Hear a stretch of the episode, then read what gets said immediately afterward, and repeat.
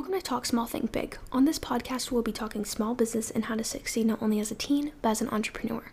My name is Haley Monroe. I'm the owner and the creator of Lavender Cases.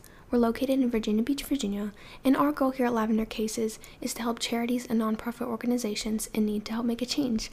I'm 15 years old, and on this season of Talk Small, Think Big, we will be discussing starting out your business, growing your business, becoming your best self, and making your way around the algorithm.